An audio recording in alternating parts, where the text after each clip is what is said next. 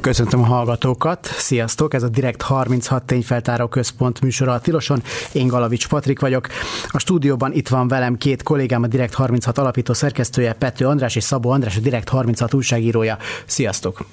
Sziasztok, üdvözlöm a Szia, hallgatókat! Patrik, sziasztok! Ők a szerzői annak a cikknek Panyi Szabolcsal együtt, amely ma reggel jelent meg a partnerünk a Telex, és azóta már a mi oldalunkon is, az Orbán kormány csúcsvállalatának titkai címmel. A címből talán már sokan kitalálják, hogy mi ez a csúcsvállalat. Nem a Mészáros és Mészáros ZRT, nem is az MBH, ezek rossz tippek lennének, hanem a 4 amely az Orbán kormány infokommunikációs szektorban mutatott törekvéseinek a zászlós hajója. Ezt már azért lehetett róla nagyjából tudni, de a hátteréről és arról, hogy hogyan épült ez az egész, itt az elmúlt években arról, arról keveset tudtunk. Hát most egy jó, nem tudom, 40 perces olvasási idős cikkből azért úgy, úgy viszonylag sokat meg lehet, meg lehet tudni. De azért tele van szórakoztató elemekkel is, tehát ne vegyük el egyből a kedvét. Sőt, így van, ezt, ezt egyből hozzá akartam tenni, hogy én tegnap kaptam meg a, a cikket, és este volt időm elolvasni, és nem vettem észre, hogy összességében így a, összességében ilyen két, óra, két órán ment el velem, nyilván amíg összeírtam a kérdéseket, meg, meg processzáltam így a, a, azt a sok infót, mert, mert nagyon sok olyan info van benne, ami, ami olvastatja magát, és abszolút annak ellenére, hogy nyilván ez alapvetően inkább egy üzleti sztori, azért, azért nagyon sok ember jelen van benne, amikről, amikről itt beszélgetni fogunk majd.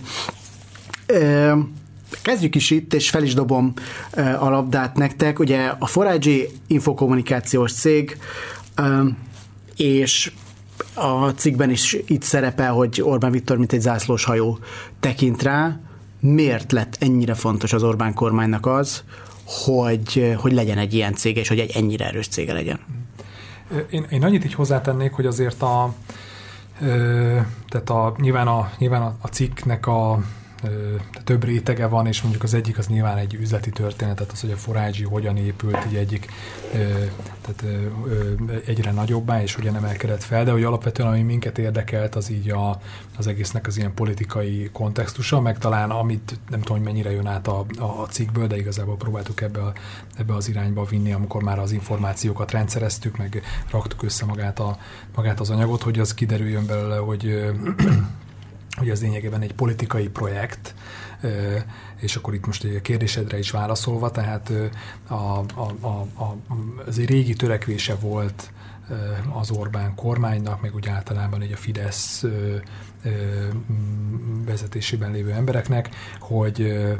hogy a távközlésben valamiféle ilyen, hát azt ezt lehet sokféleképpen mondani, hogy nemzeti, vagy saját, vagy nem tudom, de hogy ezektől a külföldiektől vegyük el, vagy, vagy, vagy, vagy a külföldiek helyére lépjünk, lépjünk oda. Aztán ez különböző próbálkozások voltak, egészen nem tudom, hogy 2010 után ugye ezekre lehet, hogy belemegyünk majd, ugye különböző ilyen állami cégek próbáltak belépni erre a, ebbe, a, ebbe a szektorba, itt alapvetően mondjuk így a távközlés, távközlésbe, és, és aztán ezek így elbuktak, tehát ezek így nem, nem különböző okok miatt, ezek igazából így nem működtek ezek a próbálkozások, és akkor jött ez a ami az úgymond ilyen neres vagy kormányközeli gazdasági működésre egyre inkább jellemző, hogy olyan emberek lépnek színre, akik igazából mondjam, hivatalosan ugye magánemberek, magánüzletemberek, ugye gyakran úgy lépnek a színre, hogy igazából olyan nagyon komoly tőke nincsen mögöttük, meg nem halmoztak fel ö, igazából tőkét ilyen eredeti módon, ö, hanem egyszerűen ö, ö, rengeteg ilyen állami politikai kötődéssel rendelkeznek, és aztán valahogy nagyon rövid, néhány év leforgása alatt óriási cégbirodalmak tetején találják magukat. És ugye ez történt a, ez történt a Forage-nál is, hogy ez csak megjelent ugye először a Mészáros féle csoport, és aztán ez, de akkor is mondjuk Jászai Gellért el a a, a, a, az élen, és, és akkor ők kezdtek el építeni egy először informatikai, majd távközlési céget, rengeteg-rengeteg állami segítséggel, de ez hivatalosan egy magáncég. És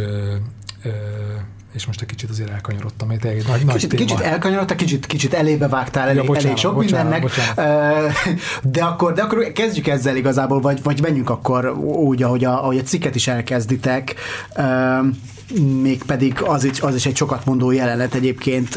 egy tárgyalás, amin Orbán Viktor részt vett, aki egyébként ugye azt mondja, hogy üzleti ügyekkel nem foglalkozik, de hát sikerült kiderítenetek, hogy mégiscsak egy igazi hardcore üzleti tárgyaláson azért legalább részt vett Londonban, ahol éppen egy, egy ilyen sztoriról volt szó. Mi volt ez? akkor mondom, és ez aztán András, te is kapcsolódjál be, légy szíves. Hogy igen, tehát arról volt szó, hogy ez a, a, a forágyi pont a, annál a stációjánál, amikor igazából ez az alapvetően egy informatikai, informatikai cégként indult, és amikor ugye elkezdtek így a távközlés felé érdeklődni, meg próbáltak a távközlési szektorban pozíciót szerezni, akkor ebben a, ebben a folyamatban az első nagy lépés, ez egy Invitek nevű távközlési cégnek a megszerzése volt, és és viszont ezek a tárgyalások nem igazán jól ö, alakultak, ugye forrágyi ö, szempontjából, mert ö, a, az eladók akik egyébként egy ilyen kínai, ez kínai pénzből működő befektetési alap volt, ők keveselték azt az árat, amit a Forágyi ajánlott azért az Invitek nevű cégét. Az Invitek az lehet, hogy a legtöbb hallgatónak nem egy különösebben ilyen ismerős név, de egyébként így a távközlési piacon ez egy nagyon komoly szereplő, azért kevésbé ismert, mert igazából ügy, üzleti ügyfelei vannak alapvetően, tehát hogy nem lakosságnak szolgáltat, hanem, hanem üzleteknek, de egyébként egy nagyon jól menő, stabil, jól prosperáló cég. És, és volt hálózatuk, ami különösen fontos így, így van, van neki gerinc hálózatuk is, meg minden, tehát a, ugye, az, ugye kevés ilyen szereplőnek van egyébként, ugye az egyik a Telekom, a másik az MVM, és, és viszont szóval elakadtak ezek a tárgyalások, és akkor egy ponton jött egy olyan tárgyalási forduló, ami hát meg, meglehetősen külön, különleges ö, ö, körülmények között zajlott, Londonban, a londoni magyar nagykövetségen volt egy titkos tárgyalás 2021 közepén, valamikor, amikor megjelentek ott ennek a, az Invitek tulajdonosának a képviselői, és megjelent ott Magyarország első embere, legbefolyásosabb embere, Orbán, Orbán Viktor is, és ott tudomásunk szerint ott egy hosszasan, több mint egy órán keresztül győzködte a, tehát ennek a befektető cégnek a képviselőit, hogy igenis adják adják el a, a, a, forrágyinak az inviteket. És hát igen, ez hát ez mindenképpen figyelemre méltó, tehát ugye a Forágyi megint csak hivatalosan, akkor is, meg ugye hivatalosan egyébként most is, ez egy, ez egy magáncég. Egy magánüzletet készültek végrehajtani, amiben igazából az államnak nem volt semmilyen szerepe. Később már voltak állammal közös hivatalos, ugye a Vodafone, majd arra is gondolom kitérünk, de ez az üzlet, ez, ez teljesen tisztán egy, egy privát biznisz volt, és abban ott megjelent a magyar miniszterelnök, és még csak nem is az volt, hogy tudomásunk szerint, mert lehetett volna az, hogy mondjuk oda megy és azt mondja, hogy hát igen, ez Magyarországnak ez egy fontos dolog, és hogy nem tudom, a, a forrágyi az egy komoly cég, tessék megfontolni, hanem nem, ott tudomásunk szerint ott ült, és ott, ott ő, ő tárgyalt gyakorlatilag a, a Forágyi érdekében. Szóval igen, hát ez a, ez, ez a nyitó jelenete a, a cikknek, és azt gondoljuk, hogy ebből nagyon sok minden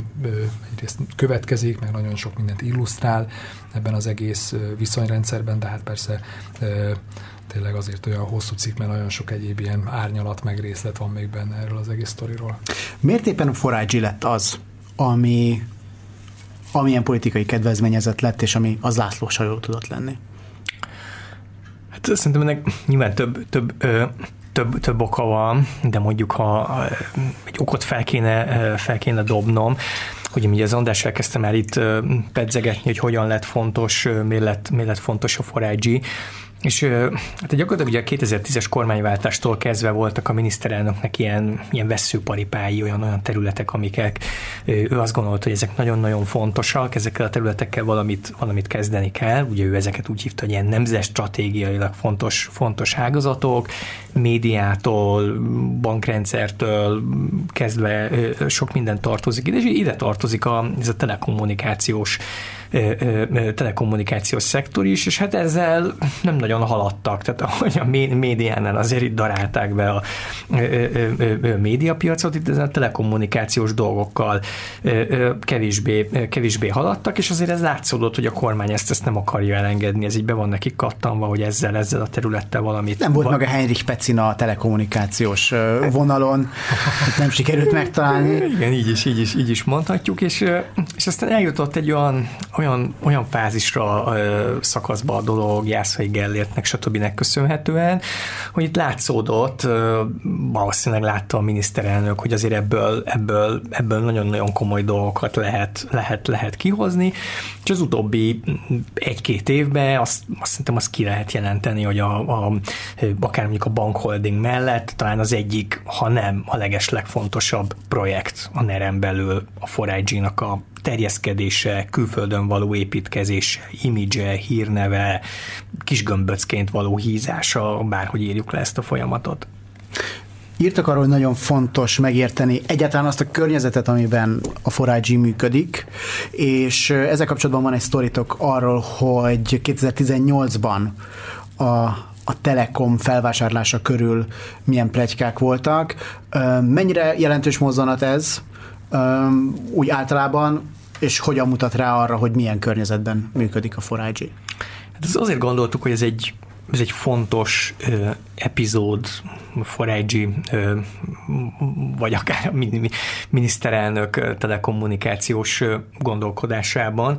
Ahogy ugye említettük, ugye 2010 után voltak különböző kísérletek, hogy, hogy hogyan próbál a NER távközlési területen terjeszkedni,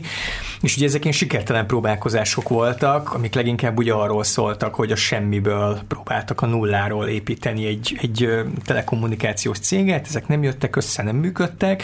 és akkor volt egy ilyen stratégiaváltás 2018 elején, 2018-as parlamenti választás ö, ö, környékén, amikor rájöttek arra, hogy hát nem a semmiből fogunk építeni, hanem inkább megveszünk egy, egy, egy, egy, egy jól működő céget, ami már van frekvenciája, kiépült infrastruktúrája, stb. ez sokkal egyszerűbb lenne,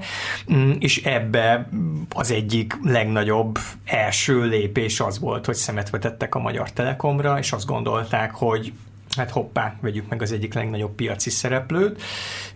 2018 november környékén, ahogy, ahogy ugye gyakorlatilag a cikkbe írjuk, hogy ez onnan lett gyakorlatilag egyértelmű, vagy úgy terjedt el a piacon ennek a felvásárlási tervnek a híre, hogy hát eléggé kilőtte 2018 november közepén a Magyar Telekomnak a részvényárfolyama, és ebbe az időszakban volt, amikor Gyászai Gellért és csapata mm, oda cammogott a német Deutsche Telekomhoz, és azt gondolta, hogy megpróbálja felvásárolni a Magyar Telekomot, de hát ez akkor nem jött össze. Ez 2018-ban nem jött össze, de 2018 mégis egyfajta fordulópont, ami ugye a a motivációkban, meg a, meg a, meg a gondolkozásban egy, egyfajta, ilyen, egyfajta ilyen változás. Beszélgetetek itt most Jászai Gellértről is már, ő hogyan jött, jött a képbe, és mi volt ez a, a változás, ami, amit a, a telekomos befutcsolás után jelentkezett igazából? Hát ugye Jászai Gellértnek már volt egy, egy, egy üzleti gazdasági előtörténete, nem tudom mennyire akarunk belevenni, de ugye volt neki egy ilyen SCD nevű cégcsoportja a Balaton környékén terjeszkedtek 2000-es évek elején, gyakorlatilag ugye Jászai úgy fogalmazott, hogy ő a magyar turizmus molját, OTP-t szerette volna építeni, ez nem igazán, ez nem igazán jött össze, bedőlt ez a projekt 2011 nyarára végére, ez teljesen azért le, lehúzta, lehúzta a rolót. Jászai egy időre eltűnt, mm, aztán nagyjából egy ilyen, azt követően, Orbán Simicska háború után azért látszódott, hogy ez a Fidesz körüli gazdasági holdudvar másképp más formába fog építkezni, megjelent Mészáros Lőrinc. Bocsánat, van egy telefonunk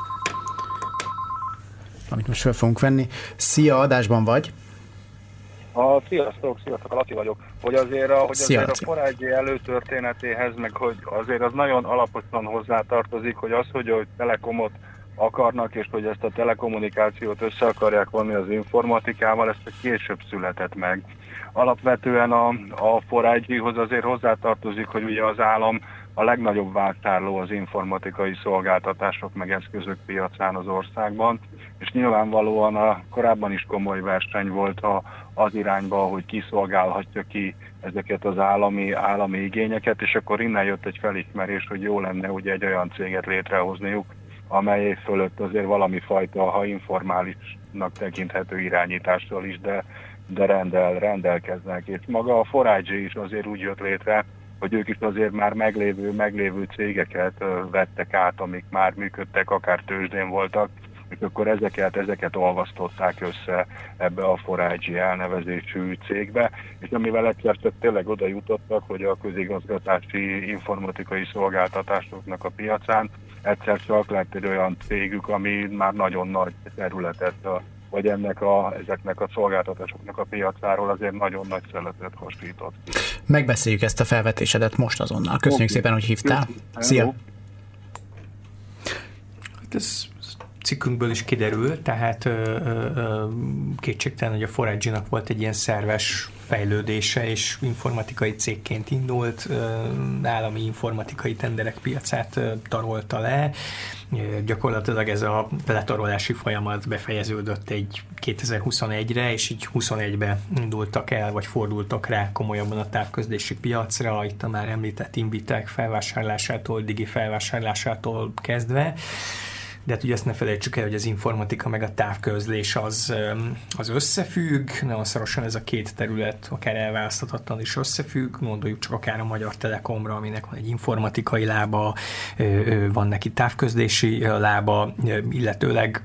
a kormány számára és Orbán Viktor számára az 2010-től megoldatlan probléma volt, hogy ő szeretne terjeszkedni a távközlési piacon, tehát adta magát, hogy ha jól megy a cég, és, és be tudja húzni az informatikai dolgokat, rá fognak fordulni a távközlésre. És azért, ha már Jászai Gellértnél maradunk az ő próbálkozásainál, azért ő 2010-ben szintén meglátta a lehetőséget abban, hogy kétharmados Fidesz győzelem született, és az akkori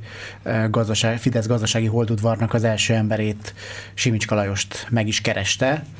ami egy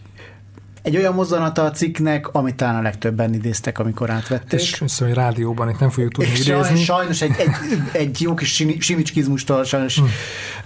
nem, nem, meg kell kimélnünk a hallgatókat, már amennyiben ez, ez megkímélés, de e, már csak ezért is érdemes hmm. el, elolvasni a, a cikket. De az viszont, az viszont igaz, hogy Jászai Gellért megkereste Simicska Lajos. Igen, tehát valószínűleg is, ezt, ezt nem vagyok ebben teljesen biztos, de valószínűleg ismerhették egymást korábbról is. Ugye az, az kiderül a cikkünkből, hogy a, ahogy azt az SCD ingatlan projektet ugye fejleszgette a Jászai Gellért, ő azért arra odafigyelt, hogy politikai kapcsolatait is építgesse, és egyébként minden irányba, vagy mindkét irányba, tehát voltak támogatói a, a szocialista, a liberális oldalon, és egyébként ugye hát ez a Balaton fejlesztésére koncentrált leginkább, ugye ez az SCD ott egyébként már akkor is ugye több... Ez még a szocialista kormányok. Szóval igen, igen, igen, de mondjuk egyébként szerintem az egyébként alapvetően egy fideszes környék volt, mármint így mondjuk helyi képviselőket tekintve, vagy legalábbis biztos, hogy voltak fideszes képviselők is. Szóval, hogy abba az irányba is építkezett, és és aztán 2010 után, amikor ugye rá volt szorulva arra, hogy valahogy hitelhez jusson, forrásokhoz jusson az, hogy az SCD életben maradjon, akkor ugye hát a, ugye a 2008-as válság után ugye nyilván a kereskedelmi bankok azért nagyon-nagyon óvatosan ö, ö, hiteleztek, akkor maradt ugye az állami, állami forrásokhoz való hozzájutás, és ö, hát abban az időszakban ugye tényleg, tehát ugye a, a, a, a, a gaz, a kormány közeli gazdasági birodalom csúcsán, akkor Simics Kalajos állt, meg egyébként ugye nagyon komoly befolyása volt különböző állami intézményekre és minisztériumokra is, és akkor ezért vele vele ült le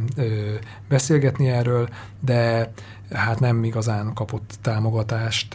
a Simicskától sem, meg, meg más állami intézménytől, az MFB-től konkrétan szintén nem, és akkor ugye ami egy ilyen érdekes, színes történet a, a cikkből, hogy, hogy, hogy hát így emberileg sem találták meg nagyon a, a hangot egymással. Ugye Jászai Gellértő egyébként egy ilyen a, a, az őt ismerők szerint egy ilyen nagyon lehengerlő, tárgyaló, és ugye nagyon szeret ilyen valaki úgy fogalmazott, hogy egy ilyen broker típus, és akkor nagyon szereti ilyen mindenféle ilyen üzleti szakifejezésekkel dobálozni. Na hát, ha valaki ennek az ellentetje, az meg Simics Kalajos, aki meg úgy bár sokat foglalkozott világéletében, üzlettel foglalkozott, de nagyon inkább ilyen földhöz ragadt módon gondolkodik és, és fogalmaz erről, és hát amikor Jászai Gellért nála is ilyen kifejezésekkel dobálózott, például a loan to value, ami ilyen hitel, hitelfedezeti mutató, vagy valami ilyesmi magyarul a fordítása, akkor, akkor Simics Karajos ott káromkodott egyet, majd aztán azt mondta, egy jó ízűt. Egy jó ízűt, igen. És aztán, loan to value a francokat, ugye ezt mondta? Hát, ne, ne, idézni, idézni meg, azt mondom, hogy idézni meg, akkor csak pontosan érdemes, úgyhogy ezt, ezt igazából nem. A cikkben ott van a pontos, pontos kifejezés, és aztán ezzel véget is vetett ennek a, ennek a, ennek a beszélgetésnek így a, az információink szerint. De aztán valószínűleg akkor ugye Jánszai Gellért még nem sejtette, hogy ez valamikor ez akár egy ilyen jó pont is lehet az ő számára, mert amikor ugye változtak az idők, és ugye 2014 környékén ugye nyilvánvalóvá vált a szakítás Orbán Viktor és Simics Kalajos között, két régi szövetséges között, akkor... Amit szintén egy jó ízű káromkodás kísér. Igen, az, azt arra, arra mindenki emlékeztet, az ugye az a nagy nyilvánosság előtt történt, ugye már 2015-ben, de hogy aztán a akkor a, ö, ugye Simicska kikerült a képből, meg nagyon sok embere, akik ugye lojálisak maradtak hozzá, azok kikerültek a képből, és akkor ugye ott a, ennek a Fidesz közeli, a Fidesz közeli gazdasági birodalomban ugye újra új embereket kellett találni, új embereket kellett rábízni a feladatokat, és akkor egyébként ilyen káderhiányban voltak, amennyire ugye lehet tudni, főleg, főleg olyan embereknek a hiányában, akik mondjuk ö, nem csak egy, nem tudom, egy felcsúti építőipari vállalkozást látnak át, hanem mondjuk valamilyen szinten egy ilyen nagyobb, akár tőzsdén is jelenlévő, vagy tőzsdei kapcsolatokkal is rendelkező cégnek a működtetésében is jártasak, és ebben ez a fajta tudása viszont Jászai Gellértnek úgy valamennyire megvolt, mert ő azért egyrészt beszélt nyelveket, vagy hát ugye úgy tudjuk, hogy angolul jól beszél, forgott ugye nemzetközi üzleti befektetői világban is, ismerte és a tőzsdét. ismerte igen a tőzsdei folyamatokat is, tehát ő, ő például erre alkalmas volt erre a szerepre, és valószínűleg ugye a, hát a lojalitását sem kérdezt, kérdőjelezhették meg, tehát azt mindenki tudta, hogy ő nem ő, ha valaki, akkor ő nem egy simicska ember. És ezért aztán ugye 2000 15 körül ugye szépen elkezdett nem is olyan lassan visszakapaszkodni, és akkor most ugye ott, ott tartunk, ugye 2023-ban, hogy, hogy ugye az ország egyik legnagyobb cégének a, az első embere, meg, meg hát papíron a, a, ugye a tulajdonosa is, majd erről beszélhetünk, ugye itt érdekes dolgok derültek ki a, a forrágyinak a befektetői hátteréről is. Ugye azt is írtátok róla, hogy mint Mészáros Lőnc jobb kezét emlegették őt egy darabig. Milyen szerepe volt ebben az egészben Mészáros Lőrincnek az ő visszakapaszkodásában? Hát Mészáros Lőrincnek olyan szerepe volt, hogy ezt ugye említette az András, hogy neki ugye szüksége volt olyan, olyan emberekre, akik, akik ahogy, ahogy egy forrás fogalmazott, ugye nem csak egy kockás papíron tudja intézni a ö, ö, ö, könyvelést, és eleve már a, már, már a belépője, tehát 2016-ban ugye Jászai Gellért segítette hozzá Mészáros Lőrincet ahhoz, hogy egy csomó tök jó szállodát meg tudjon ö, szerezni. Ugye ez arról szólt, hogy volt a Hungest Hotels nevű szállodalánc, amiben ilyen 20-valahány szálloda volt Magyarországon, külföldön, Leistinger Tamás, egykori MSZP közeli vállalkozó tulajdonában voltak, és ezt ugye először Jászai Gellért vásárolta meg ezt a szállodaláncot, aztán több, több lépcsőben szépen átvándorolt Mészáros Lőrinchez az a szállodalánc, és ahogy a egyik forrásunk fogalmazott nekünk, gyakorlatilag ugye Jászai Gellértnek ez volt a belépője a NER, a NER, a NER, a NER elitbe, tehát innentől kezdve elindult ezen a langlétrán, amit a előbb az András elmesélt. És uh, miért lett fontos szereplő aztán Rogán Antal? Mert aztán ő is ő is belép ebbe a, ebbe a sztoriba, ő, ő neki mi volt a, a megkülönböztetett szerepe? Hát ez gyakorlatilag ugye Rogán Antal belépése azzal függ össze, hogy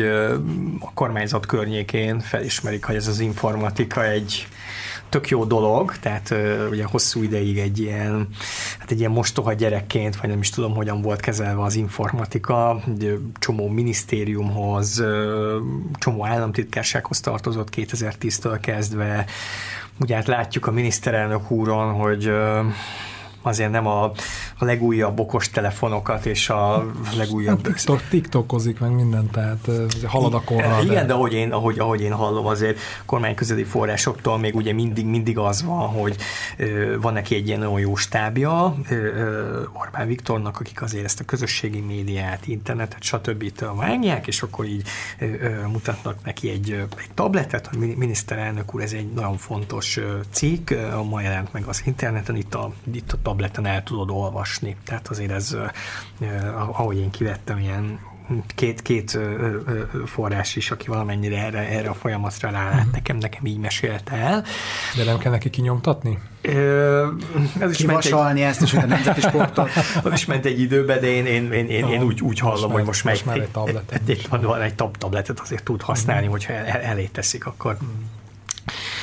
És akkor, és akkor, de ugye hát el, elé teszik akkor. És akkor, és akkor, de ugye hát látjuk akár ugye Kövér Lászlón, Mészáros Lőrincen, hogy, hogy ők azért ettől az ilyen típusú technológia azért nem a mindennapi életüknek a jelentős részét nem ezt teszi ki. Aztán egy idő után azért ebbe az idegenkedésbe elindult egy, egy, egy, egy változás. Egyrészt ugye kezdtek rájönni, hogy az EU ciklusról ciklusra, erre a digitalizációra, meg erre az informatikai dologra mennyi pénzt ad, úgyhogy ezen akár lehet, lehet keresni is. E, és akkor nekünk ilyen több, több informatikai cégnek a vezetője ilyen érzékletesen elmesélte, hogy ugye az informatika azért is jó, mert ez ilyen ügyeskedésnek, meg korrupciónak, meg mindenféle ilyen dolognak hát egész, egész jól kedvez. Egész egyszerűen azért, hogy nincsen ilyen standardizált ár arra, hogy én, mint informatikai cég, csinálok egy fejlesztést, hogy ez mennyi, mennyibe kerül. Egyszer mondhatom ezt, hogy ez X pénzbe került, egyszer megmondhatom ezt, hogy ez százszor X pénzbe került. Nagyon nehéz megmondani egy informatikai fejlesztésről, drága-e, olcsó-e, ahogy, ahogy egy forrás fogalmazott, hogy gyakorlatilag nehéz megmondani, hogy amit, amit a számlára írnak, hogy ez, ez mennyi, mennyire reális összeg. És akkor elkezdtek rájönni, hogy ez tök jó, hát ez nem is, nem is a rossz ez, a, ez az informatikai eh, dolog, közben itt van nekünk ez a régóta megoldatlan eh, távközlési dolog, tehát valahogy, valahogy kezdjünk el hm, valamit ezzel a területtel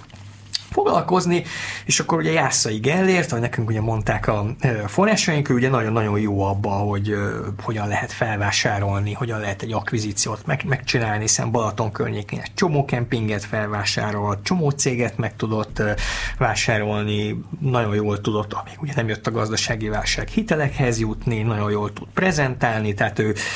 tök jól meglátta ebbe a lehetőséget, hogy érdekli a kormányzatot informatika távközlés,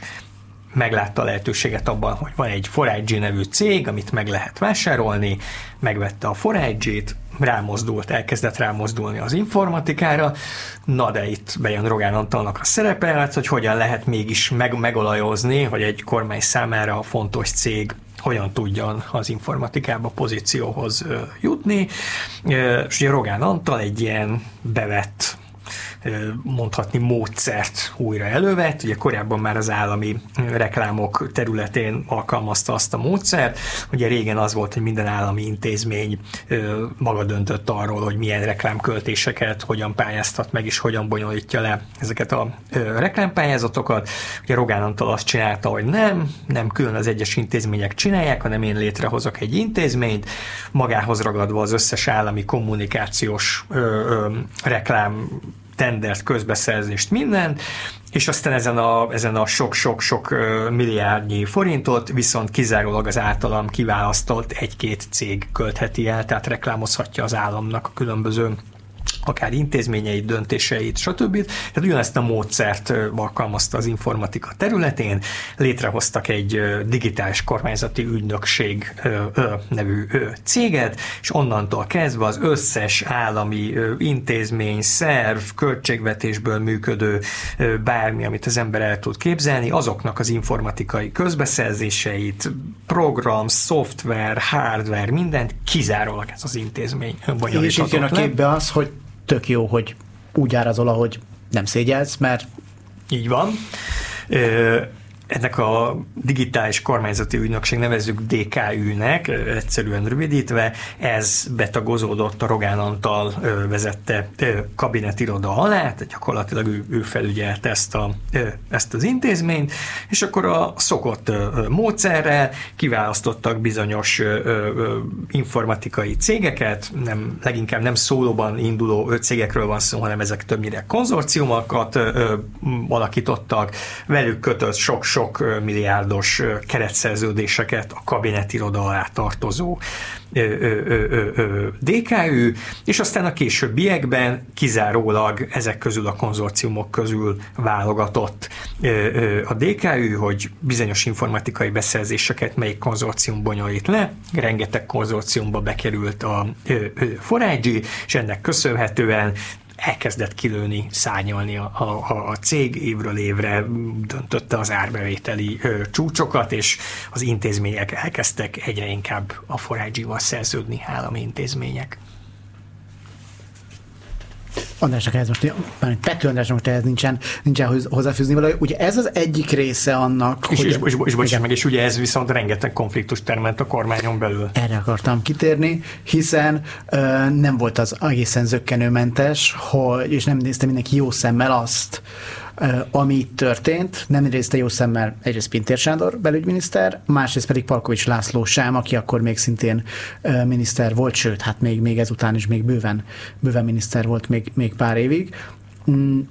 mi volt az ő problémájuk ezekkel a sztorikkal? Hát gyakorlatilag az volt a problémájuk, hogy jött Jászai Gellért a hátán a Rogán Antallal, és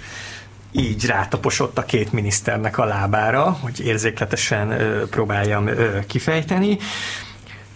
De ugye most komoly, komolyra véve a dolgot, ugye a fő, probléma az volt, hogy mind a két miniszternek volt érdekeltsége informatikában, és gyakorlatilag ebbe az érdekeltségbe hát belerondított a Rogán Antal által megsegített Jászai Gellért, hogy ké, szétszálozva a két történetet, ugye van Pintés Sándor, tudjuk, hogy ő a belügyminiszter, és belügyminiszterként az informatikának egy ilyen speciális belügyi feladatokkal kapcsolatos területére neki elég komoly befolyása van régóta. Egy-két példát mondjak a hallgatóknak. Itt van például az egész ilyen parlament és önkormányzati választásoknak az informatikai háttere, azt, aki ennek az informatikai infrastruktúrának infrastruktúrának a különböző részeit biztosítják állami vállalatok, akik a mert ugye a madzagok, meg, meg, meg ezek az ilyen informatikai távközlési dolgokat biztosítják, hogy a választási adatok ö, ö, ö, szabályosan és, és mindenhogy rendben rendbe történjenek. Az a belügyminiszter alá tartozik, az az állami cég, például ilyen térfigyelő rendszereknek, térfigyelő kameráknak a ö, ö, ö, telepítése az, az szintén a belügyminiszter alá ö, ö, tartozik, és közben azon kívül, hogy a belügyminiszter ellát olyan feladatokat, ami, aminek köze van az informatikához, van Pintés Sándornak egy ilyen régi barátja, harcostársa, szövetségese, államtitkára, jobb keze, nem tudom még hogyan tudom leírni Tasnádi Lászlót, neki bizony vannak informatikai ö, hozzákötődő, így, így fogalmazok, hozzákötődő ö, informatikai ö, vállalkozások, amik azért ö, hát komoly, ö, komoly állami beszerzéseket nyertek el az elmúlt években, és hát ö, Pintés Sándor és Tasnádi László egy együtt nem annyira örült annak, hogy Pintés Sándortól az összes informatikai beszerzés elkerült a Rogán Antal felügyelte alá tartozó állami hivatalhoz. Ez is én, ahogy, ahogy, ahogy hallottuk, András Szabolcsal közösen, ez, ez akkora jellegű konfliktusokat generált, hogy amikor most voltak 2022 tavaszán a parlamenti választások előtte a kampány Barogán Antal azért a teljes figyelmét nem tudta kampányra fókuszálni, mert a Pintér Sándorral való izmozás meg összeütközés. Ez így is elég jól sikerült nekik. ha még mi lett volna, mi lett volna, igen, igen, hogyha nem kell. Jó, van, Szondás, ez a te, te beszélgetésed volt egy, egy, egy forrás, akkor még benne voltunk a kampánynak a közepében, még ki se tört a, a háború, és hogy a, a Andrásnak a forrása ott, ott, ott panaszkodott, hogy így a fideszesek úgy érzik, hogy nincs jó állapotban a, a kampány, mert Rogán Antalnak a figyelmét így, ez így van. máshova, máshova kellett összpontosítani, tehát ez volt Pinter Sándor története. Ez volt ez, Sándor bocs, története. Ez, ez még csak annyi, hogy arról tudtatok valamit? Nem tudom, ez a cikkbe így nem került be, de hogy akkor most akkor kimaradt részek esetleg, hogyha van ilyen, hogy, hogy mondjuk Orbán Viktor hogyan kezelte ezt a helyzetet, mert azt mondjuk nehezen tudom róla elképzelni, hogy ilyenkor nem szól rá valakire, hogy na jó, akkor most kus legyen. Hát azért szerintem az nem volt. Nem, ugye nem, nem, nem én úgy tudom, hogy nem, nem ez az ő stílusa, tehát ő ezt úgy élvezi, vagy, vagy nem tudom, vagy lehet, hogy hasznos, lehet, hogy nem, nem az élvezi, azt nem, nem, ezt, nem, ezt nem tudjuk. Nem tudom, hogy kampány közben, tehát, hogy azt el tudom képzelni, hogy mondjuk most egy ilyen helyzetben azt mondaná, hogy jó, uh-huh. akkor most játszunk egy ilyen, egy, egy ilyen hatalmi játékot, de hogy mondjuk egy kampány közben, amikor azért... Hát igen, azt viszont lehetett látni, amikor vége voltak a választások, és új tárcákat, új, új, új tárcák alakultak, és átszervezték a, a kormányt. Valószínűleg nem Pintés Sándor találta ki, hogy tőle elkerüljenek a titkosszolgálatok, választási infrastruktúráért felelős informatikai cégek, akár itt gondolok a NISZ-re, gondolok itt az Idomsoftra, elkerüljenek Pintés Sándorta, én azt gondolom, hogy ebbe valószínűleg egy Igen, tehát inkább, az a, inkább, ez inkább, meg egyébként ugye a, nyilván amikor arról azt nézzük, hogy nem tudom, Rogán Antalnak van konfliktusa, mondjuk Pintér Sándorral, tehát hogy ne felejtsük el, hogy Rogán Antal gyakorlatilag a miniszterelnöki kabinetirodának a vezetője. Nem egy nyilván, igen, igen, tehát ő, ő, nyilván egy nagyon, nagyon befolyásos ember, de hogy mondjuk mennyire ilyen van szabad vegyértéke, vagy nem tudom ezt hogy, hogy kell mondani, tehát hogy mennyire önállóan mozog, mennyi autonómiája van, azért azt szerintem és kérdéses ilyen, ilyen ügyekben, és láthatóan ő valószínűleg bármit tett, az, az azt miniszterelnöki támogatással ö, ö, tette, és egyébként meg is lett igen az eredmény, hogy az András mondta, hogy ugye át is alakult a kormány szerkezet is. Így, így van, és csak ide visszakanyarodom, amit, hogy beszéltem egy olyan informatikai cégnek a vezetőjével, aki az állami tendereken is jól szokott szerepelni, és ő nekem ezt az egész DKÜ informatikai beszerzés központosítását ő nekem úgy, úgy írta le, hogy ez ilyen külső szereplőként nézve, hogy az annyira olyan, olyan óriási erőt képviselt egyik pillanatról a másikra a DKÜ, és ez annyira elementális erővel robbant be ez a, ez a, ez a változtatás az informatikai piacra, hogy, hogy a legtöbb informatikai vártnál azt gondolták, hogy ilyen, ilyen erő csak a miniszterelnök mögül jöhet. Tehát, hogy, hogy az ő, nem tudom, szele, vagy, vagy lehellete, vagy ölelőkeze, vagy nem tudom, hogyan írjam. Milyen szép képeket használsz ott, ott, ott lehetett a informatikai cégek vezetői szerint mindenképpen ott állhatott a DKÜ mögött. Akkora erőt képviselt ez az egész folyamat és változtatás. Igen, ez talán, tehát hogy logikus szemmel ránézve sem volt kérdés eddig sem talán, hogy, hogy a forágyi mögött, meg az összes, összes mozgás mögött valahogy ő, valahogy nyilván ott van a kormányzati szándék, és nem csak annyira, mennyire az megjelent a, a, megjelenhetett a hírekben. Palkovics László még egy másik igen, szereplő ebben. Igen, a másik fontos figura, akivel ugye ez a Rogán Jászai kör konfrontálódott, az Palkovics László. Ugye ne felejtsük el, hogy egy ilyen 2019-2020 környékén Palkovics László még egy nagyhatalmú miniszter, rengeteg terület tartozott hozzá, ugye később, később kezdtek tőle területeket elvenni, le, leszalámizni, és ennek a nagyhatalmú miniszternek volt egy kedves barátja, tizenvalahány évig cégtársak voltak Fauz Zoltánnal. Fauz Zoltán egy informatikai vállalkozó, több, több informatikai cége van, ellensúl ezek olyan informatikai cégek, akik állami informatikai pályázatokon nagyon-nagyon jól szerepeltek az elmúlt években. Többek között ugye a egyetemeken van ez a kommunikációs rendszer, ahol ugye jegyektől kezdve csomó minden nyilván tartanak. Ez a Neptun. A Neptun, így van, így van. szép emlékű Neptun. Így van, nep, nep, a Neptun rendszert Fauz Zoltánék fejlesztették ki, és hogyha jól emlékszem, talán az általános iskolákban van ez a Kréta nevű rendszer, szintén Faust Zoltánék fejlesztették és még, és még sorolhatnám ilyen iratkezelő rendszerektől kezdve rengeteg mindent Faust Zoltánék fejlesztettek ki, és én hallottam informatikai körökből, ugye Faust Zoltán cégeinek még nagyobb elképzelései voltak,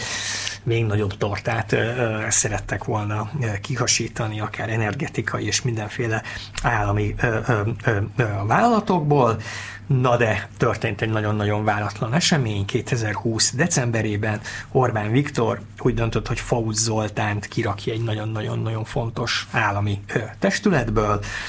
talán ilyen nemzeti hírközlési és informatikai tanács, vagy nem tudom mi ennek a szervezetnek a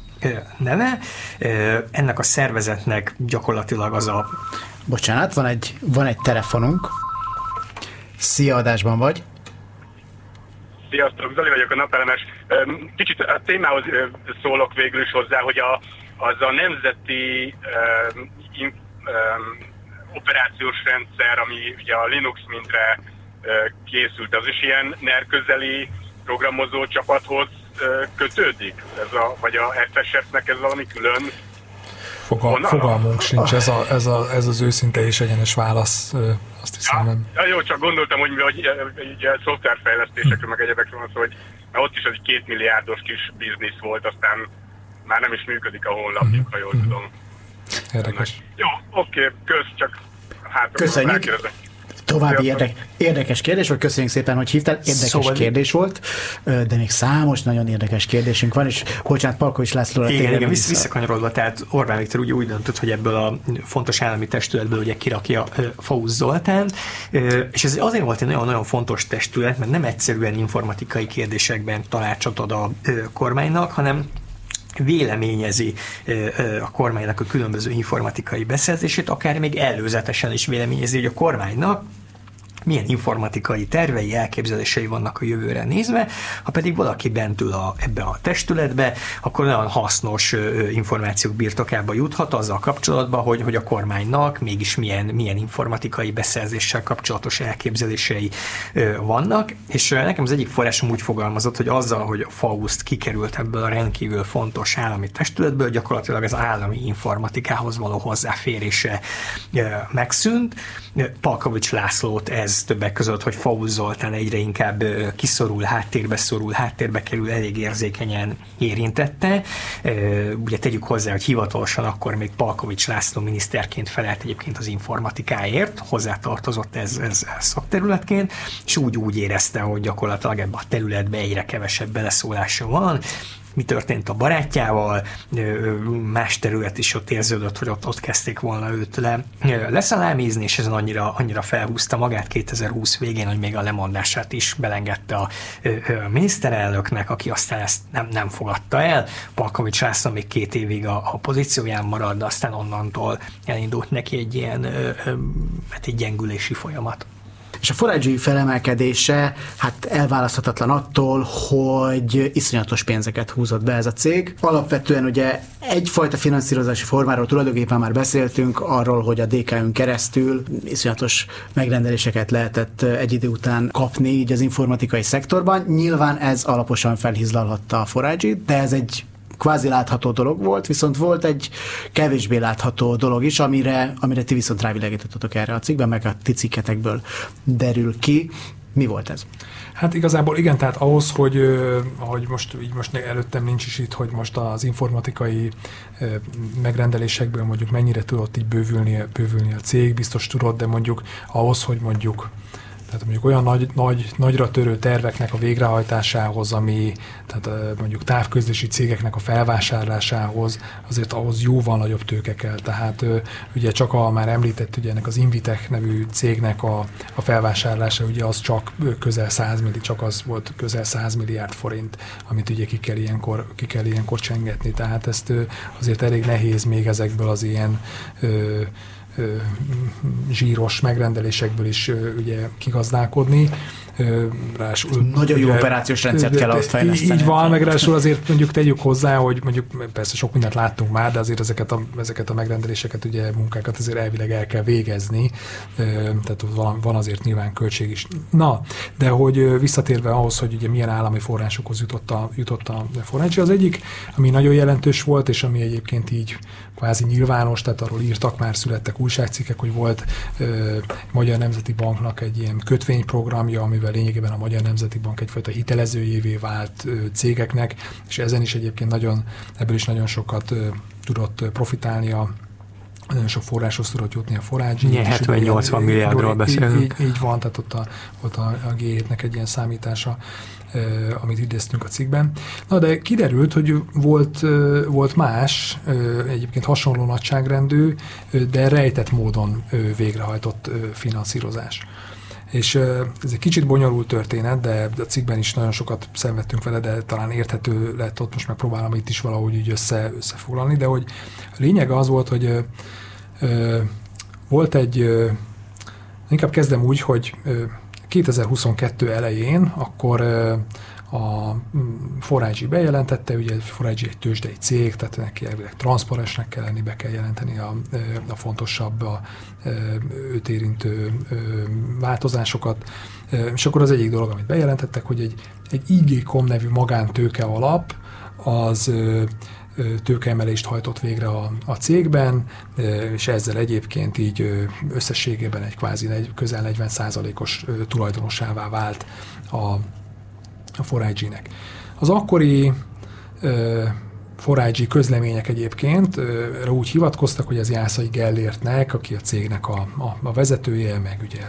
tulajdonos, résztulajdonosa, hogy ez ennek a Jászai Gellértnek a, az érdekeltsége. És azóta is egyébként úgy van elkönyvelve, meg részben erre hivatkozva állítja magáról Jászai Gellért azt különböző interjúkban, meg máshol, hogy ő a forágyinak a, a többségi, több, közel 52 os tulajdonosa. Na most ugye aki ugye követi ezt a műsort, meg a podcastot ugye régebb óta, azt tudja, hogy a magántőke alap az egy ilyen fura üzleti képződmény, mert nem tudjuk, hogy kinek a pénze van benne. Nem tudjuk, hogy ki a tulajdonos, úgymond ezekben a magántőke alapokban, mert ez úgy van kitalálva, hogy ezt hiába megyünk cégbíróságra, meg cégnyilvántartásban, hiába keresünk, nem fog kiderülni. Tehát ha azt látjuk, hogy valahol egy magántőke alap tulajdonos, akkor nem, igazából nem tudjuk, hogy kinek a pénze, pénze van ott. És itt is igazából el kellett fogadni azt, amit ugye a Forágyi meg Jászai Gellért mondott saját magáról. Viszont szerencsére mi hozzájutottunk olyan információkhoz, sőt igazából dokumentumokhoz, amelyekből kiderült, hogy valójában kinek a pénze van ebben, a, van ebben az IG.com nevű magántőke alapban, ami egyébként a legnagyobb tulajdonosa jelenleg a, a, a Forágyinek, és az derült ki, hogy ebben túlnyomó részt állami, állami pénz van. És ez azért ö, és ez, ez, ez azért alakult így, mert egyszerűen az történt, hogy valamikor 2021 végén a, az államnak is van ilyen, az államnak is vannak ilyen alapjai. És ezeket az, ezeknek az alapoknak egy részét, a, amiben állami pénz van, az adófizetők pénze van benne. Van egy Széchenyi Alapok nevű, egy ilyen tőke alapkezelő cég, és akkor ennek volt egy kezelésében egy 64 milliárd forintos alap, amit egyébként telekommunikációs részalapnak, vagy valahogy így hívtak.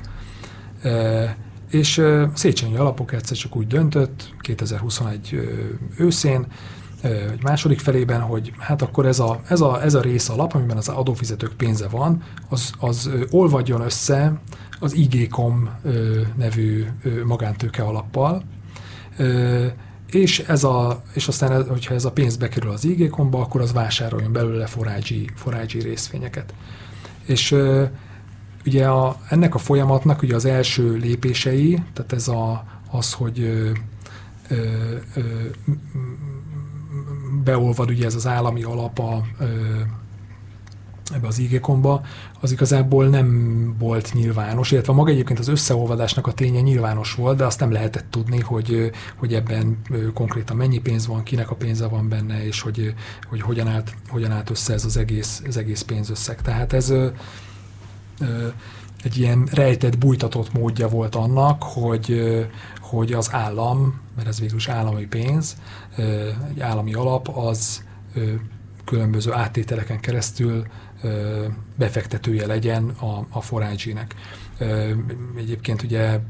csak ilyen technikai részlet, hogy még a, ennek a Széchenyi alapoknak egy másik alapjából 8 milliárd forint szintén belement ebbe, a, ebbe az IG-komba, és akkor így jött ki ez a 72 milliárdos összeg, amiből, aminek a nagy részéből ugye forágyi részvényeket vettek, és, és ezt egyébként úgy kell elképzelni, hogy ez, ez legjobb tudomásunk szerint ez azóta is ott van, ez 20 évre szól ez a befektetés, és ezt egyébként meg még is lehet hosszabbítani, tehát lényegében a, Forágyi kapott egy nagy rakás pénzt azért, hogy, hogy aztán ebből további mert arra kapta ezt a pénzt, hogy további akvizíciókat, felvásárlásokat tudjon végrehajtani, tehát hogy egy, egy, egy papíron magáncég így tudjon, tudjon növekedni, és ráadásul aztán utána később ugye ezt úgy állították be ezt az egészet, hogy igazából ez Jászai Gellértnek a, a, a, a, a befektetése, vagy a pénze, legalábbis ugye en, ennek alapján hivatkoztak arra, hogy ő a, ő a többségi tulajdonos. Szóval ez egy nagyon-nagyon érdekes hogy mondjam, folyamat volt az egész. Azt mondtad, hogy ez a pénz még ott van, tudjuk, hogy egyébként kezdtek ebből valamit, vagy tehát, hogy mert azóta nyilván voltak már felvásárlások, meg akár utólag is lehetett finanszírozni egy-egy dolgot, tehát hogy tudjuk, hogy egyébként ezzel a, most azt mondod, 72 milliárd forint, ezzel, ezzel mit kezdett a cég? Hát ugye azóta is voltak, most ugye pontos ilyen ö, menetrend így nincs, nincs előttem, de ugye vásároltak fel cégeket, tehát ö, az azóta ö, eltelt időszakban is, és igazából ugye erre, erre kapták. Ugye ez a Forage-nak a ez egy ilyen ez egy tőkeemelés volt, tehát ugye ezzel igazából a, a, a, a, a, ez, a, hogy mondjam, ez, a, ez a kosár,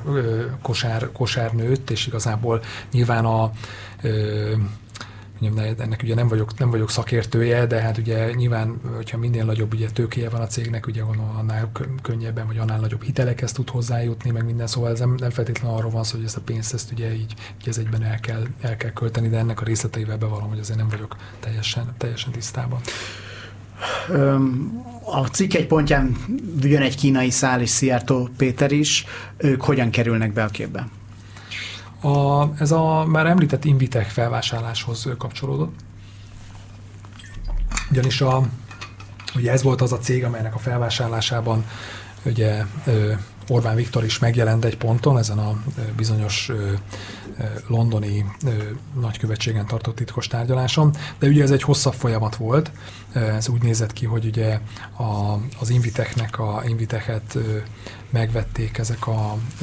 főként kínai pénzből működő, ez a, ez a főként kínai pénzből működő befektetési alap.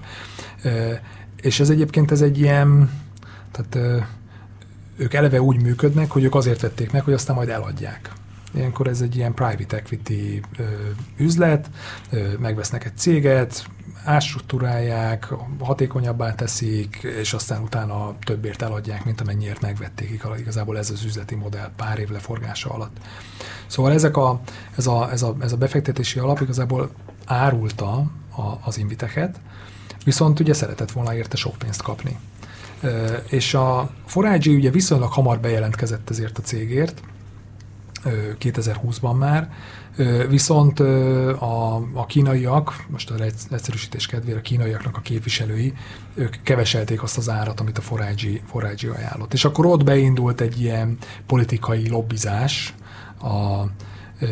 a, a forágyinak az érdekében, és igen, úgy tudjuk, hogy, hogy Szijjártó Péter is felvetette ezt a témát a saját kormányzati szintű tárgyalásain a, a kínai, kínai partnereivel, és igazából ő így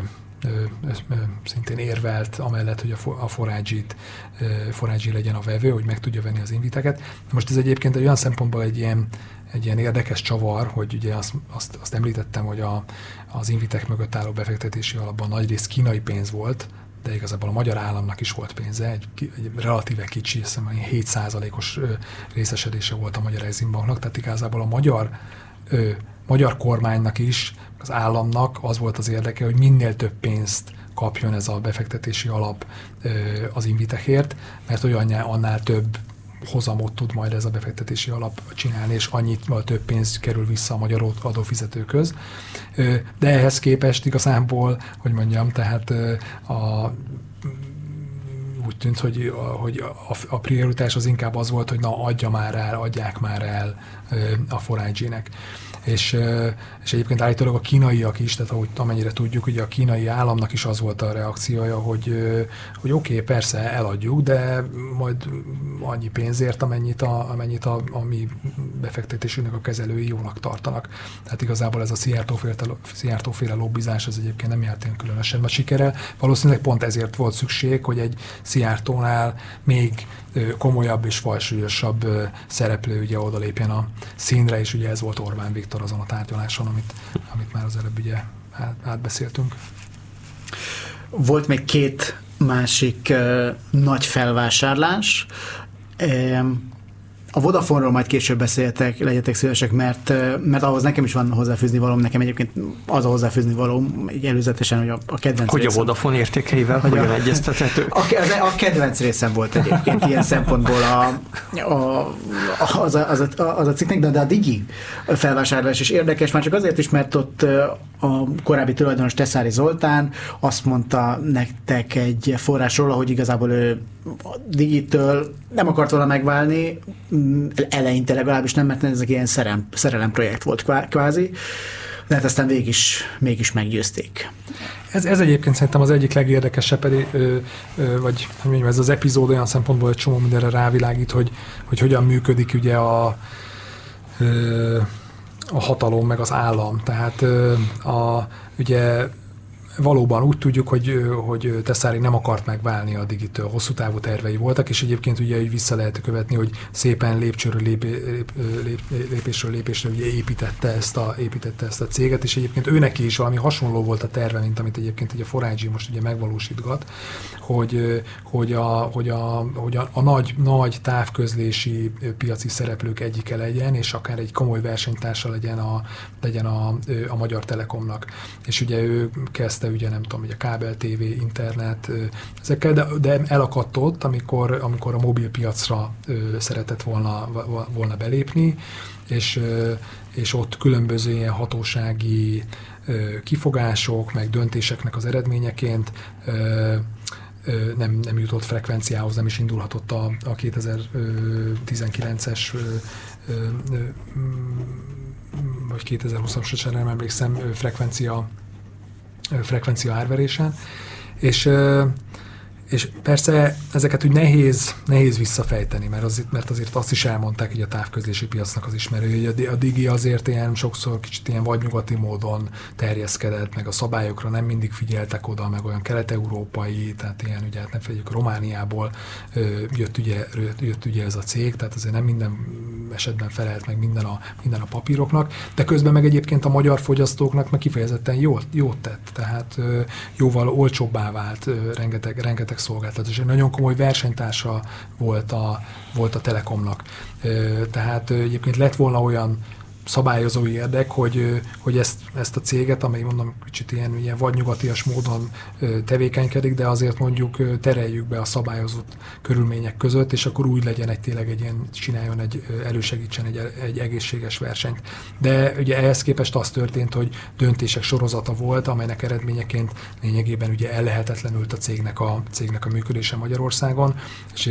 igen, tehát ugye források elmondták, hogy, hogy itt volt ez a, ez a egyébként ez a mobil frekvencián ról való kizárás, vagy pályázatról való kizárás volt az a, az a pont, amikor a, amikor a Tesszári úgy döntött, hogy jó, akkor nincs tovább, és akkor inkább eladjuk a, eladjuk a céget. Tehát kvázi kifárasztották ilyen szempontból. Ö, igen, igen, tehát ö, nyilván ott egyszerűen el, el, elfogyott előttük a, az út, tehát azon a, azon a terven azt a tervet, ami, ami ott volt a fejükben, azt nem lehetett, nem lehetett végrehajtani, mert ugye főleg, főleg ma már nyilván ugye ö, ö, tehát a mobil, mobil telefonálás, meg a mobil internetezés, az ugye az a, ö, tehát anélkül ugye komoly távközlési céget ugye nem lehet építeni, nem lehet elképzelni. Igen, meg ugye az is, az is érdekes, hogy tényleg ebben ugye megoszlanak a források, hogy valaki, valaki nagyon mondta, hogy iszonyú kemény hatósági büntetéseket kapott, és nagyon-nagyon szigorúan fogott a hatósági ügyintézőnek a ceruzája, amikor digiről volt szó, más forrás meg elmondta, hogy tényleg azért a digivel ilyen meg ilyen súlyos, súlyos problémák voltak, tehát nyilván ebben egy nehéz, nehéz igazságot tenni, de azért mégis van egy, egy olyan tendencia, akár mondjuk a hírközlési hatóság részéről, 2014-ben a Digi valamilyen, valamilyen típusú frekvenciát kapott, ilyen országos lefedettséget nem tudott kiépíteni, de valami, valamilyen Digi mobilt el tudott építeni, el tudott kezdeni kiépíteni, és akkor ott a hatósági közleményekből, tehát ott egyértelmű volt, hogy a hírközlési hatóságot ott elnézést szerette volna tehát a hírközlési hatóságot szerette volna, hogy a Digi belépjen akár én negyedik, negyedik szolgáltatóként, vagy ezen a távközlési piacon valamilyen formában meg, megjelenjen. És akkor eltelik pár év,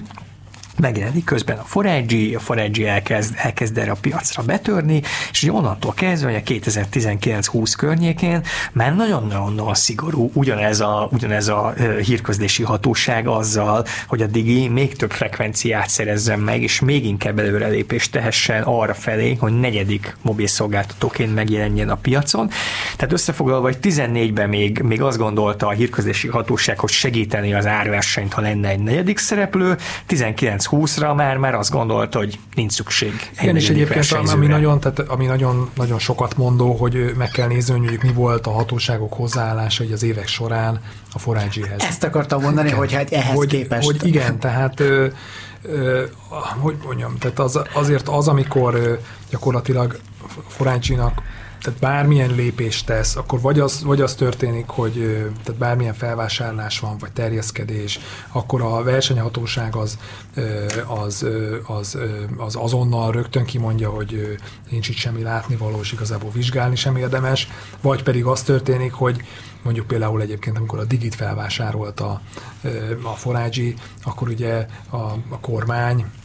hoz egy olyan döntést, születik egy olyan rendelet, hogy hát ez egy nemzet stratégiai fontosságú ügylet, úgyhogy igazából nem is vizsgálhatja semmilyen hatóság. Egyébként ez a, ugye ez a Jolly Joker, meg a csodafegyver, ugye a, a szintén egy a, a kormányzati, kormányközeli cégbirodalomnak, üzleti birodalomnak a terjeszkedésében. Ez, ez rengeteg, tehát én láttam olyan kimutatást, amit versenyjogászok raktak össze egy, a, egy az évek során, hogy tehát itt több tucatnál járunk már. És, és igen, tehát itt hogy mondjam, elég egyértelmű a, az, hogy itt valamiféle különleges bánásmódról van szó. Térjünk akkor át a Vodafone-ra, hogyha már beharangoztam, hogy ez az én kedvenc részem, és azt is elmondom, hogy miért az én kedvenc részem. Szerintem a legérzékletesebben, ilyen emberi oldalról legalábbis ez a, ez a fejezet írta le a, a sztorinak ezt a, ezt a részét, mert szerintem nagyon-nagyon jól megmutatta, megmutattátok benne azt, hogy amikor megjelenik egy ilyen állami szereplő, vagy egy ilyen neres cég egy addig magánvállalatnál, akkor ott hogy reagálnak rá az ott dolgozók, a vezetők azok milyen kompromisszumokat kötnek, és ezeket a kompromisszumaikat ők hogyan magyarázzák, és azt is nagyon jól megmutatja, hogy egyébként a, a NER érkezők, ők mit próbálnak magukról mutatni, és hogyan próbálják meg magukat elfogadtatni. A, annál a cégnél, amivel sokszor ugye, meg ebből is, a cikketekből is kiderül, hogy hát azért a Vodafone-nál sem mindenki újongva tapsolt annak, hogy jászóig elérték, ott, ott bevonulnak a Vodafone székházba. Beszéltek erről kérlek, hogy hogy, hogy hogy zajlott a Vodafone felvásárlás, és mi volt a Vodafone falain belül a reakció? Hát ugye, szóval már beszéltünk róla, hogy volt ugye a kormánynak egy ilyen, ilyen stratégiája, hogy, hogy rájöttek arra, hogy hát nem annyira jó dolog nulláról meg a semmiből építkezni, mert drága, meg hosszú ideig tart, meg szakértelem, meg pénz, meg minden kell hozzá. És akkor az volt a stratégia, hogy a három meglévő ö, piaci mobilszolgáltatót ugye egyesével végigkeresték, és akkor megpróbálták felvásárolni ugye megpróbálkoztak először a, akkor még ugye a Jettelt Telenornak hívták, arra ugye lecsúsztak, csehek beelőzték őket, második próbálkozásra jött a Telekom, ott ugye nem jött össze, a Deutsche Telekom nem bólintott rá az üzletre, és aztán utána hát akkor maradt ugye kizárásos alapon a Vodafone, és itt viszont a egyik oldalon ugye ott a Vodafone-nak a, a tulajdonosai, másik oldalon meg a Forage, és akkor itt a csillagok szerencsés együttállása ö, ö, ö, megtörtént. A Vodafone csoport nehezebb anyagi helyzetben volt, más piacokra akart koncentrálni, kisebb kelet-európai lányvállalatait átgondolta, és gondolkodott abba, hogy bizonyos kelet-európai cégektől jó lenne megválni, és akkor inkább Németország, Spanyolország és más nyugati piacokra, meg akár Afrikára koncentrálni, és akkor ugye megjelenik 2021 végén a Forage az érdeklődési ajánlattal, a Vodafone egyébként is gondolkodik rajta, hogy hát nem is, nem is lenne rossz ettől a magyar, magyar lánycégtől megválni, van egy ilyen közös, közös szendék, és akkor mégis, hogy komolyra forduljon a dolog. Eh, Nick Reed, eh, a brit eh, Vodafone csoportnak a vezérigazgatója 2022. februárjában idejön Budapestre, Orbán Viktor fogadja a Karmelita Korostorba, egyébként pont két nappal vagyunk az egész Ukrajna elleni orosz invázió megindulása előtt, és akkor, ahogy mi ö, ö, ö, tájékozottunk, hogy gyakorlatilag ott egy ilyen hosszas felvezetés, meg a két figura beszél 5G-ről, meg hálózatfejlesztés, meg különadó, meg te hogy látod a gazdaságot, ö, ö, mindenféle fontos dologról, és akkor a beszélgetésnek egy, egy vége felé egy-egy pontján ö, ö, a miniszterelnök hát jelzi, nem, nem, nem említi a Forage-nak a nevét, azért jelzi, hogy azért erre a Vodafone-ra lenne egy, egy magyar vevő, aki úgy nagyon, nagyon komolyan ö, ö, érdeklődik, Nick Reed, akit ugye állítólag nem vágott melbe ez a kérdés, hogy kifejezetten ugye ezért jött állítólag, hogy meghallgassa ezt a kérdést, hogy neki feltegyék, ő, ő elmondja, hogy ő nem zárkozik el az üzlet elől. És akár... Kapjon egy visszautasíthatatlan ajánlatot. Igen, valami ilyesmi, ilyesmi, ilyesmi hangzott el. Igen, és utána elkezd, elkezd felpörögni ez az egész tárgyalási folyamat, ahogy mi hallottuk például ott a Forage részéről különböző közvetítők, tanácsadó cégek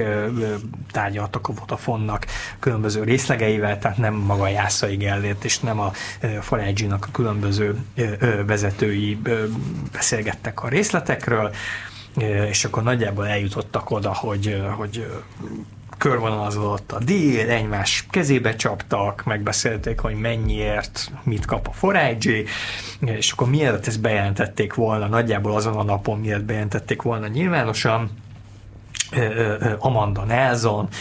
a Vodafone Magyarországnak a vezérigazgatója összehívott egy állománygyűlést, ugye a Vodafone akkor a 9. kerületben volt a székházat a Dunához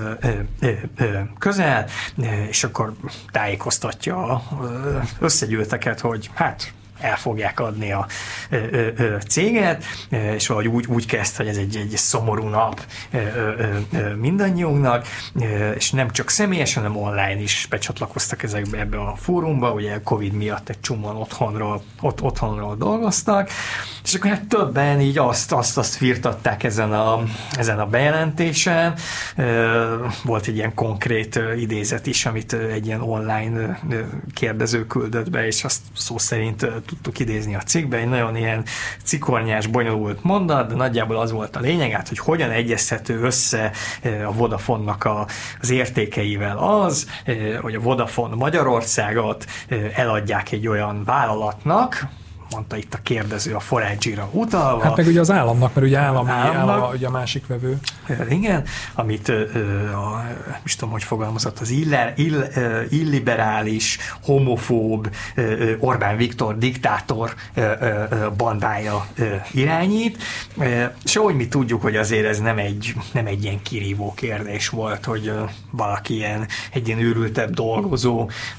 gondolt egy nagyot, és akkor ezt beküldte a, beküldte a semmibe, hanem azért ilyen hasonló kérdések később is vezetői értekezleten felmerültek, hogy hát mégis azért a, a Vodafone-nak vannak értékei, ezek az értékeik bizony elfogadás, tolerancia, ilyesmiről szólnak, Vodafone közleményekben is azért ez, ez, ez felszokott. Ez a multiknek ezek az értékei, így igen. van,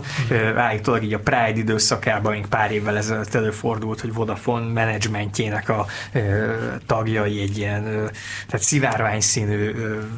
ruhadarabokba jönnek be, tehát ők azért picit más, más volt ez az értékrend, mint amit a magyar állam és a ö, Orbán kormány, Viktor igen. Ö, ö, ö, társadalmi kérdésekben megpróbál közvetíteni, vagy akár az emberek orra alá dörgölni, és ez sok-sok dolgozót zavart, hogy hát miért, miért, miért ilyen figurákra esik a választást, ezt a céget miért, miért ezeknek az embereknek adjuk el, és ezekre általában ilyen mellébeszélés, kínos hallgatás, nem direktbe erre való reakció volt a, a, a válasz. A másik érdekes sztori, amit ugye a cikkben, cikkben elmesélünk, hogy miután ugye megköttetik a deal, megtörténik a nyilvános bejelentés, kiderül, hogy ugye a magyar állam 49%-os, a Forágyi 51%-os tulajdonos lesz a Forágyiban, eltelik pár hét, amikor ilyen 2022 őszén vagyunk, és akkor Jászai Gellért a közvetlen munkatársaival, kísérletével együtt, hát mégis beballag a Vodafone, a Vodafone székházba, hogy hát megnézze az új, az új szerzeményt, és hát össze összeismerkedjen a Vodafone-nak a vezetésével, és ahogy mi hallottuk, hogy azért ez nem annyira jól, jól sikerült gyárlátogatás volt, már az első pillanatoktól kezdve voltak ilyen szú szúrós pillantások illették Jászai Gellértéket, ahogy felvonultak a tárgyalóban, mint hogyha tudjuk Jászai Gellért szóvá is tett, hogy őt, őt, őt miért nézik így meg, meg, meg mégis mi ez az egész, ahogy, ahogy őt fogadják. Meg már ugye a két csapatnak az öltözködése is nagyon-nagyon más volt, tehát Jászai Gellérték az ilyen NER kompatibilis vezetőként három részes öltönybe, hogy, De nyakkendő nélkül. Nyakkendő nélkül, tehát hogy világos legyen, ugye van a, a öltönynadrág, van a zakó, és akkor a zakó alatt van a, van, van a mellény, fehéring, és akkor azért kiadják a nyakkendőt, hogy mégis ő azért picit ezzel érzékeltve, hogy azért ők nem annyira merevek, és egy kis laz, laz, lazasság is belefér az egész, az egész történetbe. És akkor ott van a másik oldalon a, a Vodafone-nak a különböző vezetői testületei, akik meg egy hát picit, picit így oldottabban, tehát akár még ott a póló is elment egy elegánsabb nadrághoz, vagy akár még farmer nadrág, sőt, még előfordult, hogy ilyen flip-flop, hawaii kicsit ilyen színesebben, lazábban öltözködve, és akkor hát így, így pacsizott a két csapat, a három részes öltönyös csapat és a Hawaii inges flip-flopos csapat. Igen, ezt, azért szerettem volna érinteni mindenképpen, mert szerintem ez egy nagyon-nagyon érzékletes bemutatása annak, hogy, hogy milyen az, amikor valahol, valahol megjelenik a NER, és akkor, amikor ők megpróbálják azt mutatni, hogy hát mi ugyanolyan üzletemberek vagyunk, mint ti, és nincs, nincs itt semmi probléma, és nem tudom, hogy elhiszem különben Jászai Gerecs, hogy őszintén bántotta azt, hogy mondjuk csúnyán néznek rá. És pedig neki nem volt nagy a mellénye. Oh, oh, oh, jó. Viszont a forrázsinek egyre, egyre nagyobb a, a mellénye, meg az, ami, meg az, amire ráteszi a, a kezét, és nem csak Magyarországon. Egyrészt Magyarországon is egyébként, mert nem csak telekommunikációs lábai vannak már a 4 erről is beszéltek kérlek röviden, meg arról, hogy hát a Balkánon is terjeszkedik a, a 4 Ennek a két dolognak mi a jelentősége, és, és itt milyen cégeket akarnak ezek a dolgok? Hát ugye itt a, talán azzal, hogy a más terület alatt ugye a védelmi ipart, hadipart arra és utal, utalhattál, igen, hogy a, hogy a Rheinmetall. Igen, tehát ezek ilyen nagyon érdekes fejlemények voltak itt az elmúlt pár évben. Az egyik igen, tehát hogy a, a Rheinmetallnak, ami Németország legnagyobb fegyvercége, meg tényleg egy ilyen nagyon, nagyon, nagyon komoly vállalat, befektetőjévé vált, tehát ő a, ő a Forage-nek az egyik nagy, több mint 25%-os tulajdonosa, és közös bizniszük is van, közös üzletük is van a Forage-vel, és ez a, hát ez a, a, a, a sokat taglalt német-magyar ilyen furcsa kapcsolatoknak a, a, az eredménye. Ugye ezek egyrészt nagyon szoros gazdaságilag, nagyon szoros kapcsolatok, és aztán egyébként nyilván politikailag meg vannak, vannak nézetkülönbségek, de azért a, az elmúlt 20-30 évnek a példája azt mutatja, hogy általában a gazdasági kapcsolatok szoktak, hogy mondjam, érvényesülni. És ugye itt is az történt, hogy még 2019-ben, amikor Angela Merkel akivel egyébként ugye, tehát Orbán Viktornak voltak politikai nézetkülönbségei például a, a menekült kérdésben, de hogy amikor 2019. augusztusában Magyarország jött Merkel, akkor még ugye kancellár volt, és ugye hivatalosan azért jött, hogy megünnepeljék a, a, a pán-európai pikniknek a 30. évfordulóját, de hogy ott a, a fehér asztal mellett azért máshol is beszélgettek ebéd közben, és amennyire lehet tudni, itt a hadipar volt a, talán a legfontosabb téma, és ott született egy ilyen valamiféle ilyen alkú egyesség kettejük között, ami, ami nagyjából arról szólt, leegyszerűsítve, hogy Magyarország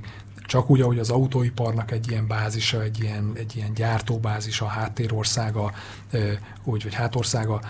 úgy, ugyanezt, ugyanezt a szerepet fogja betölteni a, a hadipar számára is. Ugye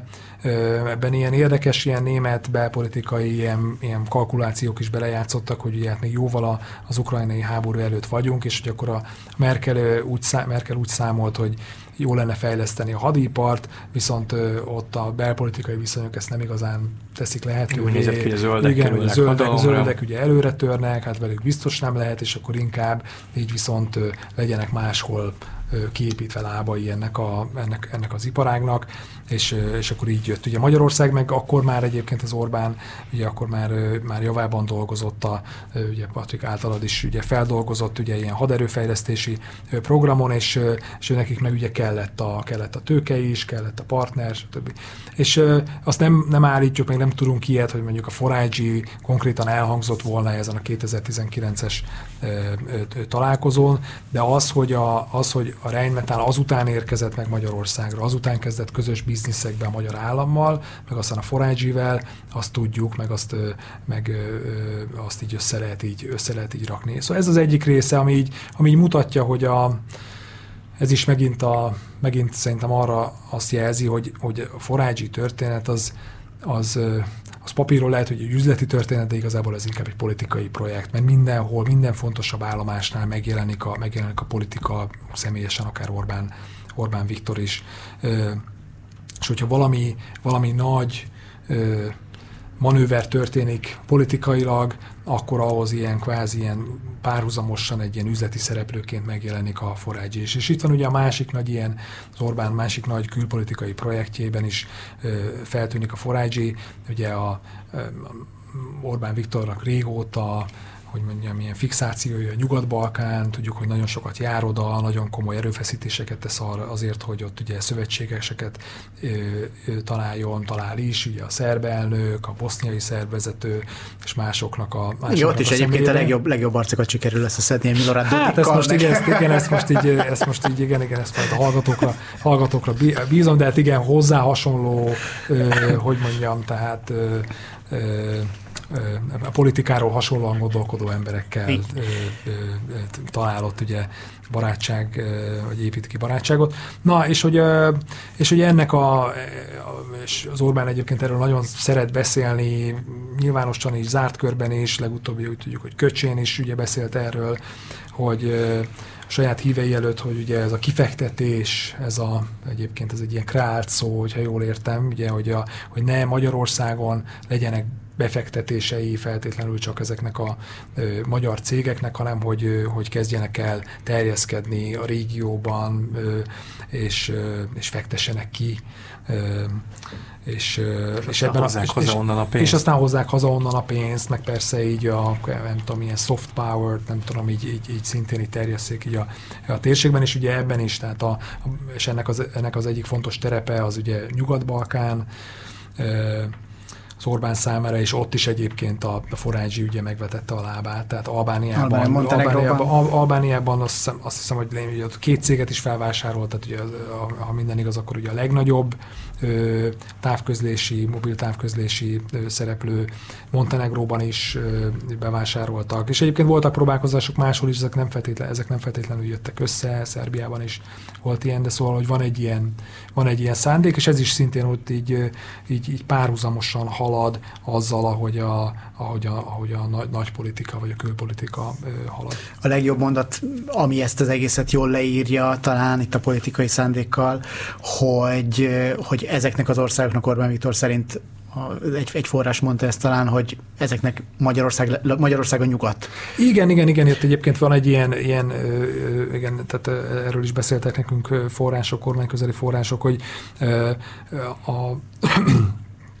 Orbán arra úgy tekint, hogy na igen, ott ott be tudunk furakodni abba a részbe, ami, amit mondjuk a németek, az osztrákok hagytak, hagynak maguk után. Tehát, hogy ott van egy ilyen, kicsit ilyen hatalmi vákum, meg ráadásul ne felejtsük el, hogy ezek az országok, ezek, ezek szeretnének csatlakozni az Európai Unióhoz, és Magyarország ugye az egyik legerősebb támogatójuk.